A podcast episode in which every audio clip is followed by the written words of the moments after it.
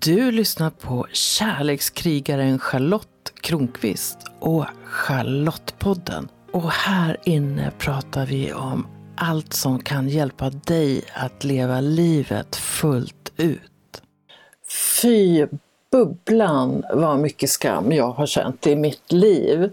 Jag har så många gånger verkligen tyckt att något är fundamentalt fel med mig. Jag har hittat så många saker att skämmas över. Som att jag var lång som tonåring. Som att jag var duktig i skolan.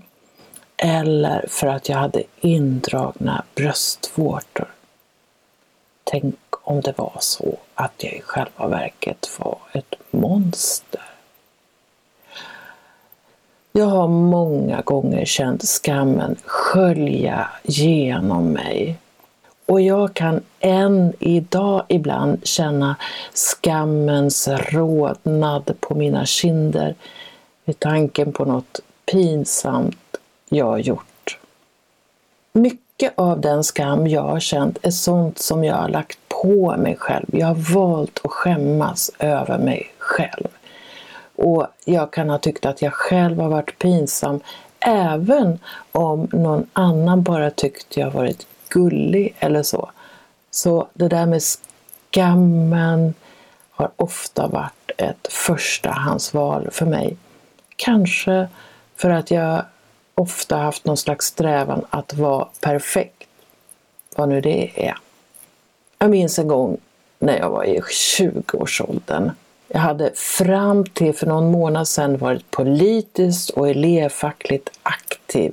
Jag var liksom rekorderlig och gick omkring i trista byxor och kavaj. Jag hade till och med masfrisyr och pratade bredarmor. Men nu var jag i Stockholm och gick på Journalisthögskolan och jag ville väl vara perfekt.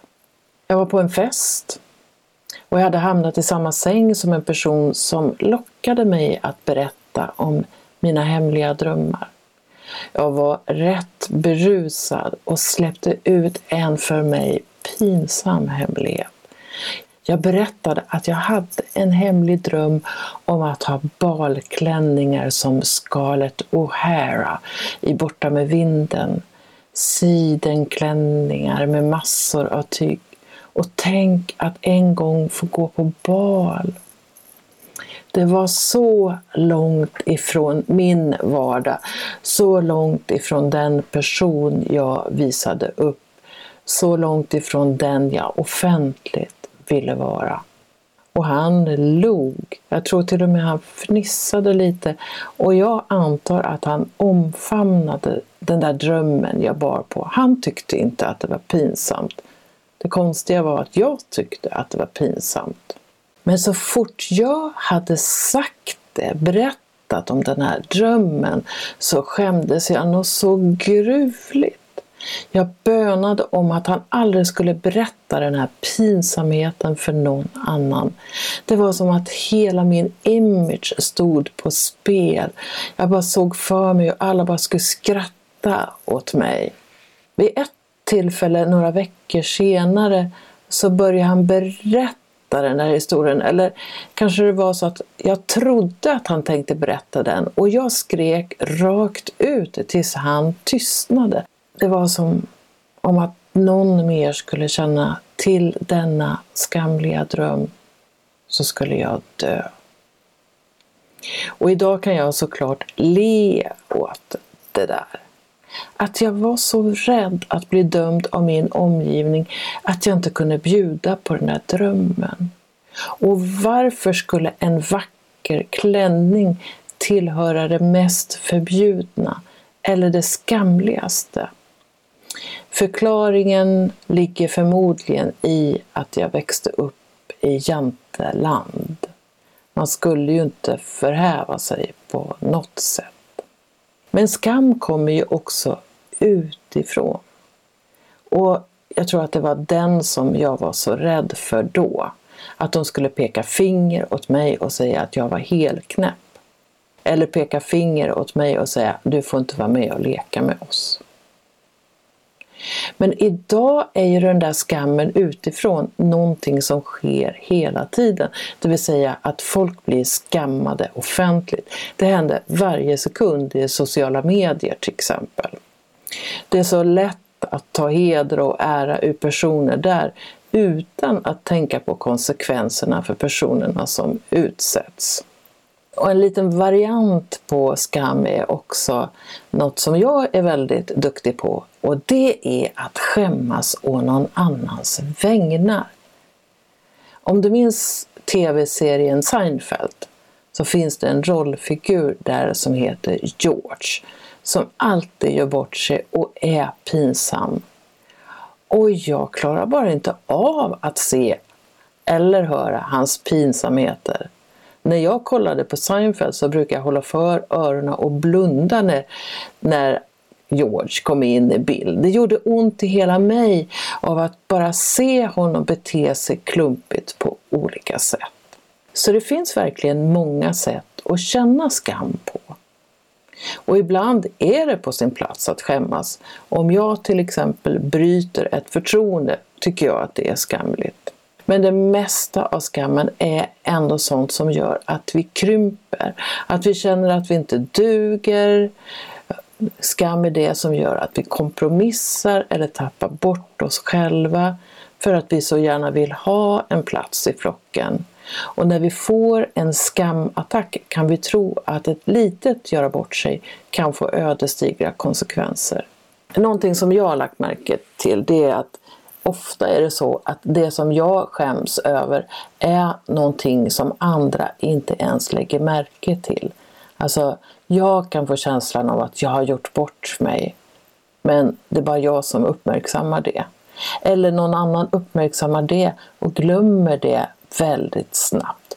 Men det där göra bort sig kan stanna hos mig och så skäms jag. Så jag menar på att det verkligen finns anledning till att se på vad skam är och vad skam gör med oss. Vad får dig att skämmas? När skamlägger du andra? Och när skäms du och någon annans vägnar? Jag berättar ju att jag skämdes när jag kollade på Seinfeld. Jag skämdes för George. Men någonting som jag ser ganska ofta när jag eh, coachar par, det är att de kan skämmas över varandra. Alltså den ene skäms över något den andra säger eller hur hen beter sig. Och den omedvetna logiken i det kan vara att man tänker att det partnern gör smittar av sig på en själv. Lite på samma sätt som många tonåringar tycker att föräldrarna är de mest pinsamma människorna. Men tänk om vi kan träna upp förmågan att åtminstone inte skämmas å andras vägnar. Mig händer det fortfarande att jag skäms och det händer också att jag skäms å någon annans vägnar. Men idag har jag möjlighet att hantera det på ett annat sätt och jag tänker att min partner är en människa som har eget ansvar och att jag är en människa som har mitt ansvar. Då minskar det där med att skämmas å någon annans vägnar. Du ska strax få lyssna på ett avsnitt ur min bok 100% Charlotte, ta ditt inre ledarskap som både finns som pappersbok och som e-bok och som ljudbok. Och det här kapitlet handlar självklart om skam. När jag inför att eh, prata om det här avsnittet läste igenom kapitlet igen så lade jag märke till att det är ett rikt kapitel för det handlar om mer än skam. Det handlar också om ansvar, förlåtelse och bristande omdöme. Och i centrum finns skammen över våldtäkten Alltså att jag skämdes så fruktansvärt över att jag blivit våldtagen att jag på många år inte kunde ta in att det var en våldtäkt. I många år la jag skulden på mig själv. Jag borde ha skrikit. Men här i den här texten resonerar jag en hel del kring de val som jag som 15-åring gjorde. Så var beredd på att lyssna på hur skam kan yttra sig. 4. Skam.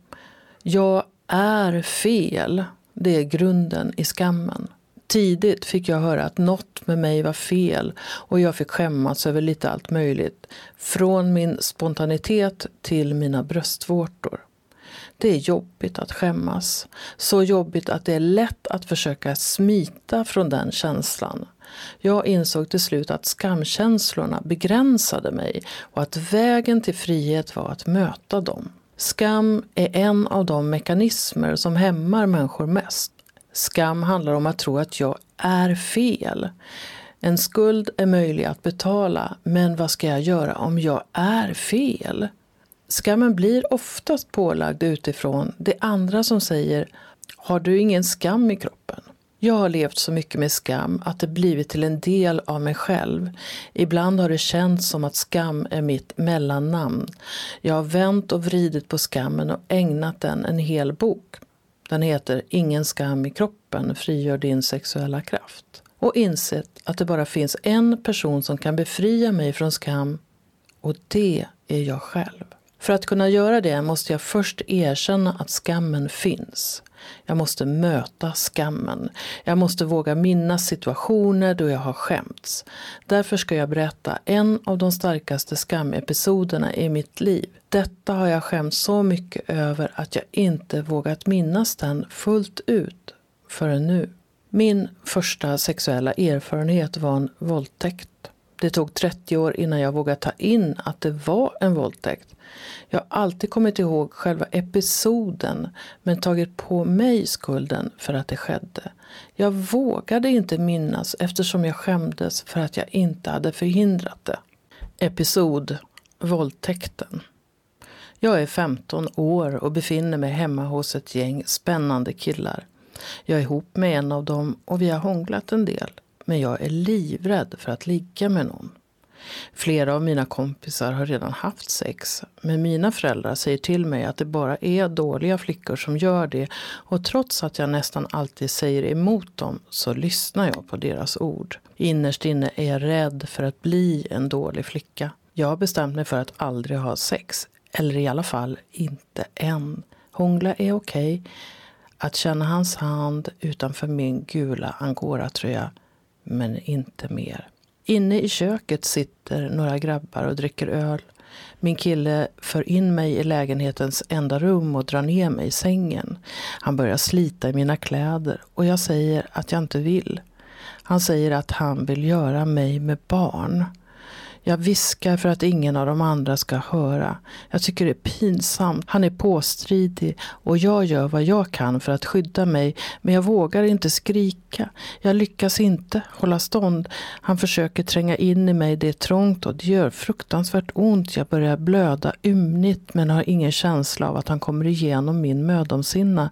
Lakanen är blodfärgade. Jag ger några ljud av smärta ifrån mig. Jag skriker förmodligen inte.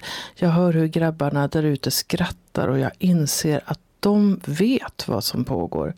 Jag känner mig totalt utelämnad, kränkt. Jag är rädd att passera köket där de andra är.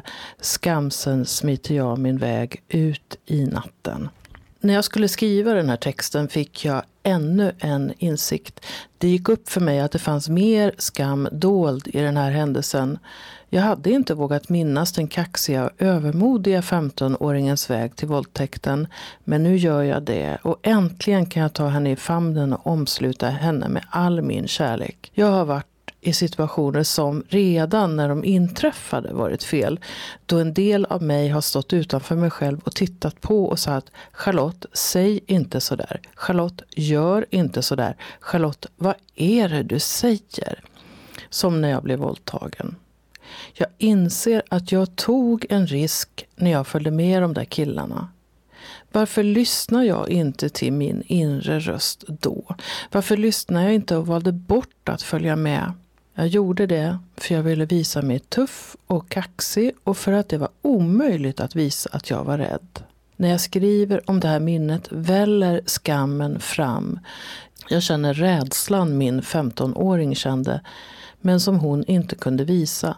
Det gör ont i bröstet och jag får svårare att andas. Insikten som kommer till mig är denna. Jag var medskapare till situationen som ledde till att jag blev våldtagen. Det är vad jag vågar se idag. Jag hade kunnat svänga av på halva vägen. Jag hade kunnat skylla på att jag inte fick för mamma och pappa, vilket dessutom var sant. Men jag gick rakt in i det öppna gapet och jag visste att det var farligt. Jag lekte med elden. Vad var det som gjorde att jag som 15-åring agerade så? Jag tror att det var så här. Jag trodde att jag var stark nog. Jag trodde att jag skulle kunna överlista dem. Jag trodde att jag var smartare än dem. Jag trodde att jag hade kontroll över situationen. Jag klev in i en lägenhet jag inte skulle kliva in i. Den tillhörde ortens enda lilla gangster vars brottsregister då bestod av att sno sig på ICA den kille jag var ihop med brukade inte hänga med honom. Det var enda gången jag var i den lägenheten. Vart hade min självbevarelsedrift stuckit iväg då? Varför lämnade jag mig själv? Varför tillät jag detta att ske? När min kille sa jag ska göra dig med barn, varför nöjde jag mig med att spjärna emot? Varför skrek jag inte? Varför slet jag mig inte loss och stack? Varför lät jag honom våldta mig? En förklaring är att då var det redan för sent. Han var starkare än jag. Han ville verkligen göra mig med barn. När det hade gått så långt kunde jag inte förhindra det. Alltså, jag var medskapare till situationen genom att övervärdera min egen förmåga. Och sen när det gick åt helvete hade jag ingen plan B. Jag fick finna mig i att bli våldtagen. Jag fick finna mig i skammen. Jag vågade inte riskera att killarna som satt ute i köket och drack öl medan min kille våldtog mig bakom den stängda dörren också skulle komma in. Jag vågade inte ta risken att skrika för det kanske skulle bli ännu värre. Då kanske jag skulle väcka upp värstingarna i dem, våldtäktsmännen i dem. Det var säkrare att vara tystlåten. Det fanns ytterligare en sak som hindrade mig från att säga ett tydligt nej. Jag var rädd för att de skulle skratta hånfullt åt mig. Jag har alltid varit överkänslig för hånskratt. Det finns en historia kring skratt i min familj där jag ofta känt mig nedtryckt och andra har skrattat åt mig. Hånskratt är riktigt pinsamt. När jag tror att någon hånar mig skäms jag fruktansvärt och den känslan vill jag slippa. Idag kan jag om jag stålsätter mig, någorlunda hanterar det jag uppfattar som hånskratt utan att gå under. Men det kunde jag inte då. Det var bättre att bli våldtagen än att bli hånad. En märklig logik. Jag minns hur jag gick hem i den mörka natten, ensam. Jag hade inte en tanke på att polisanmäla min kille, inte den minsta tanke. Mitt stora problem var att jag var sen hem Naturligtvis mötte jag pappa som kom körande i vår blåa Saab och hans ilska över att jag brutit mot reglerna om när jag skulle komma hem. Jag fokuserade på att försöka hitta en trovärdig historia om vad som hänt och samtidigt dölja sanningen. Medan blodet rann mellan mina ben ljög jag mig fri. Mina föräldrar fick aldrig veta, ingen fick veta. Det föll mig inte in att berätta. Jag trodde att det bara skulle göra saken värre. När jag påminns om detta känner jag sorg och ilska. Den jag riktar ilskan mot är inte mig själv. För även om det var jag som gav min kille möjligheten så var det han som gjorde det. Det är hans ansvar. Jag blev inte med barn. Jag gjorde två aborter senare. Jag fick mina tre barn när jag var mogen att bli mamma. Ingen skulle tvinga mig att bo i en tvårummare med ett barn och en våldtäktsman till farsa. Jag ser att jag ändå försvarade något i mig. Jag visste redan då att jag ville vara med och skapa mitt liv. I min plan ingick inte den här unge mannen. Jag gjorde slut kort efter våldtäkten. Din läxa. Lägg märke till i vilka situationer du skäms. Ja, ta gärna med dig frågan om skam och börja lägga märke till vad som får dig att skämmas eller när du uppfattar att andra skammar dig. Under en rad år så ledde jag kurser på temat skam och en av de saker jag noterade var att många inte har reflekterat kring skam utan tänker jag skäms aldrig. Men när man börjar skrapa på ytan så hittar de flesta in till skamkänslan. Och ett av skälen till att man eller du inte vill känna skam är för att det är så obehagligt. Och det är lätt att förstå det. Men det finns mycket att vinna på att lära känna sin egen skam, att lära känna din skam och känslorna kring det. För då blir livet, åtminstone på lite sikt, lättare att hantera.